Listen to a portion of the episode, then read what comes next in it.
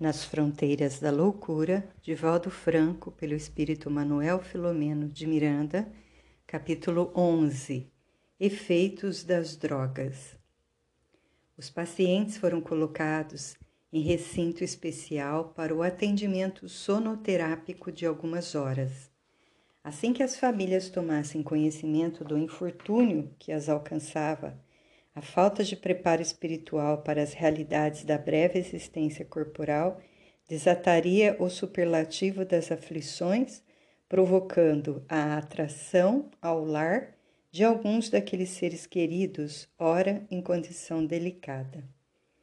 A lamentação e os impropérios que a ausência de segurança religiosa, a par da angústia enlouquecedora e da revolta, promovendo cenas que poderiam ser evitadas, produzem no espírito recém-liberto maior soma de desconforto, porquanto, atravessando momentos de alta sensibilidade psíquica, automática vinculação ao corpo sem vida e à família, as atitudes referidas transformam-se em chuvas de fagulhas comburentes que os atingem, ferindo-os ou dando-lhes a sensação de ácidos que os corroem por dentro.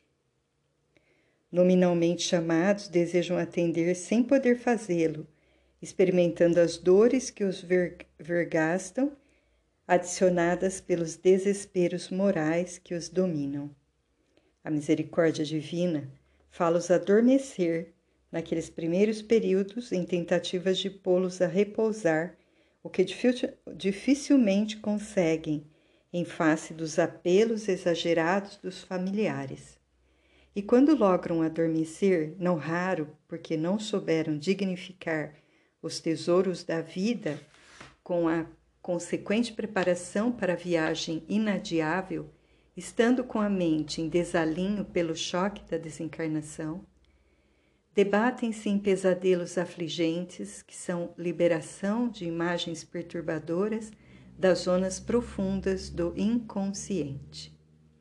Para a reencarnação completar-se, desde o primeiro instante quando da fecundação, transcorrem anos que se alargam pela primeira infância. É natural que a desencarnação necessite de tempo suficiente para que o espírito se desempregne dos fluidos mais grosseiros nos quais esteve mergulhado. A violência da forma como ocorre mata somente os despojos físicos, nunca significando libertação do ser espiritual. Enfermidades de longo curso, suportadas com resignação, liberam da matéria, porque o espírito tem tempo de pensar nas lídimas realidades da vida, desapegar-se das pessoas, paixões e coisas pensar com mais propriedade no que o aguarda depois do corpo, movimentando o pensamento em círculos superiores de aspirações. Recorda os familiares que já partiram e a eles se re reenvincula pelos fios delicados das lembranças, deles recebendo inspiração e ajuda para o desprendimento do organismo fisiológico. As dores morais bem aceitas facultam aspirações e anseios de paz noutras dimensões, diluindo as forças constritoras que o atam ao mundo das formas. O conhecimento dos objetivos da reencarnação, o comportamento correto no exercício das funções físicas contribui também para a desimantação quanto do fenômeno da morte. Com essas colocações, não se pretende transformar a vida num sofrer sem esperanças, num renunciar sem limites, longe da alegria e do concurso da paz. Ocorre que o tempo, no corpo, tem finalidade educativa, expurgadora de mazelas para o aprimoramento de ideais, em vez de constituir uma viagem ao país do sonho com o prazer e a inutilidade, de mãos dadas. Como ninguém que se encontre na investidura carnal passará indene sem despojar-se dela, muito justo se torna um treinamento correto para enfrentar o instante da morte que virá. O espírito é, no além, o somatório das suas experiências vividas. Desse modo, era de esperar-se que aquelas providências atenuassem a situação dos rapazes recolhidos ao amparo em nossa área de serviço. A providência inicial de evitar que caíssem sob o guante dos usurpadores de força por si só constituía uma grande conquista de que se beneficiavam desde já. Acercando-me de Dona Ruth, a atenciosa avó de Fábio, o jovem por cujo amor a devotada trabalhadora rogara ajuda para todos, informei-me do mecanismo pela qual o nosso benfeitor fora cientificado da ocorrência. Quando ela intentou desviar o curso do desastre e não obteve resultados, pôs-se a orar, desligando-se mentalmente do que presenciava e recorreu pelo pensamento à ajuda do posto central dedicado a essas emergências. Os aparelhos seletores de preces e rogativas registraram o apelo e um sinal na sala de controle deu notícia da gravidade e urgência da solicitação. Decodificado imediatamente pelos encarregados de tradução das mensagens, o que se faz com muita prontidão, um assistente comunicou o fato, conforme eu ouvira ao incansável instrutor. Não me houvera dado conta antes de como o centro de comunicações captava as notícias e selecionava aquelas que mereciam ou necessitavam deste ou daquele tipo de atendimento. No caso de Jolinda, eu soubera da prece de Dona Angélica, ali captada, que dera início à visita e às outras tarefas que se iriam processar posteriormente. Não tinha ideia, porém, de como funcionava o mecanismo delicado que era dentro dos mesmos moldes em relação aos desencarnados. Compreendi, a partir de então, que o intercâmbio mental, lúcido, não é tão corriqueiro, especialmente em campo de ação, do porte em que nos movimentávamos sob as fortes descargas psíquicas do mais baixo teor. Dentre muitos outros, este fora um dos fatores que impuseram a edificação do complexo de atendimento nos moldes em que se apresentava, utilizando-se de recursos compatíveis com a faixa de vibrações terrenas. Dona Ruth relacionou sucintamente que a sua última viagem carnal e os vínculos que a mantinham presa ao neto adormecido.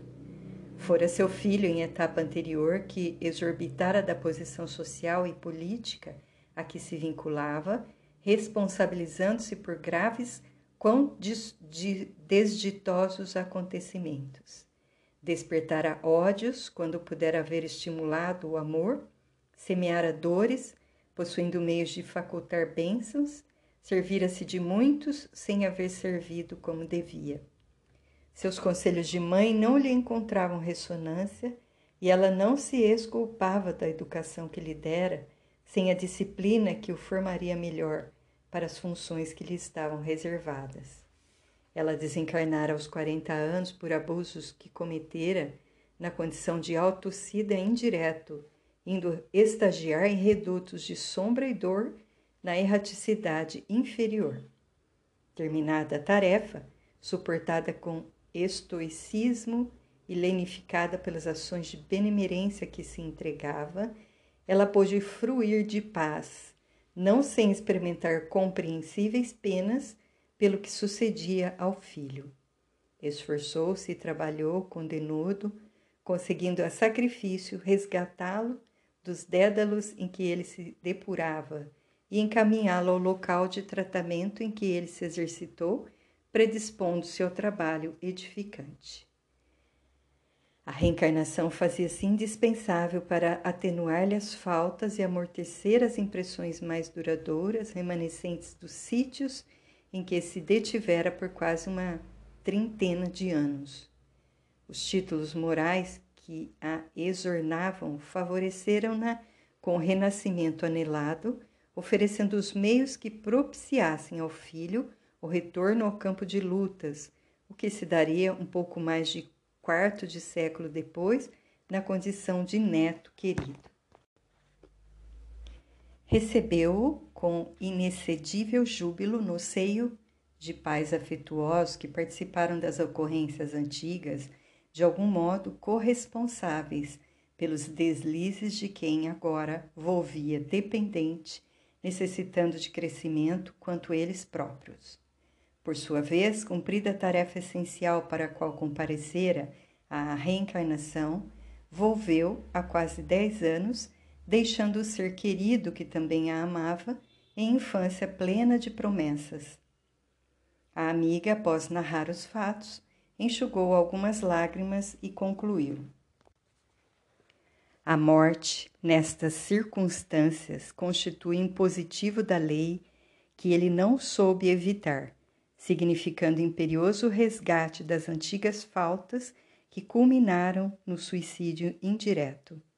A dor que os pais experimentarão a partir de agora significa a presença da justiça alcançando-os, em razão da conivência passada, de alguma forma responsáveis que foram nos erros que ele perpetrara e nos quais também se comprometeram.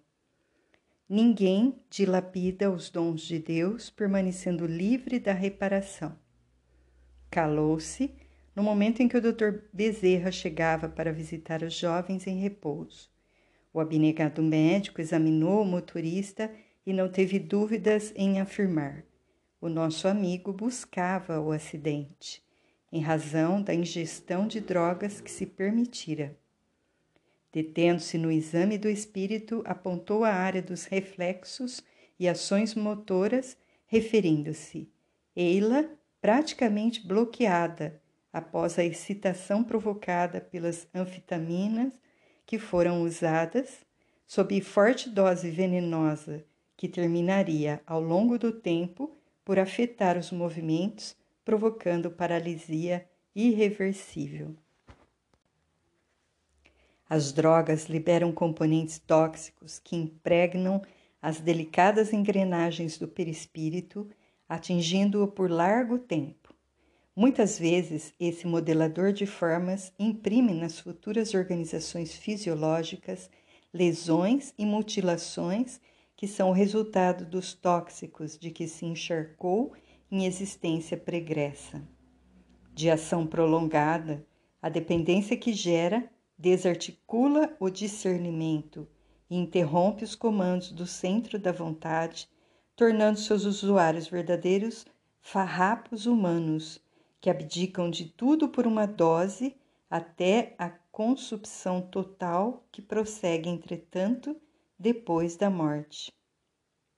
Além de facilitar obsessões cruéis, atingem os mecanismos da memória, bloqueando seus arquivos e se imiscuem nas sinapses cerebrais, respondendo por danos irreparáveis. Por seu turno, o espírito registra suas emanações através da organização perispiritual, dementando-se sob a sua ação corrosiva. Quando isso ocorre, somente através de futuras reencarnações consegue restabelecer a contributo de dores acerbas e alucinações demoradas, o equilíbrio que malbaratou. Após ligeira pausa, afirmou: Nosso jovem amigo já se habituara ao uso de substâncias fortes que lhe danificaram a organização espiritual. Prosseguindo, examinou os demais, fazendo referências semelhantes para comentar.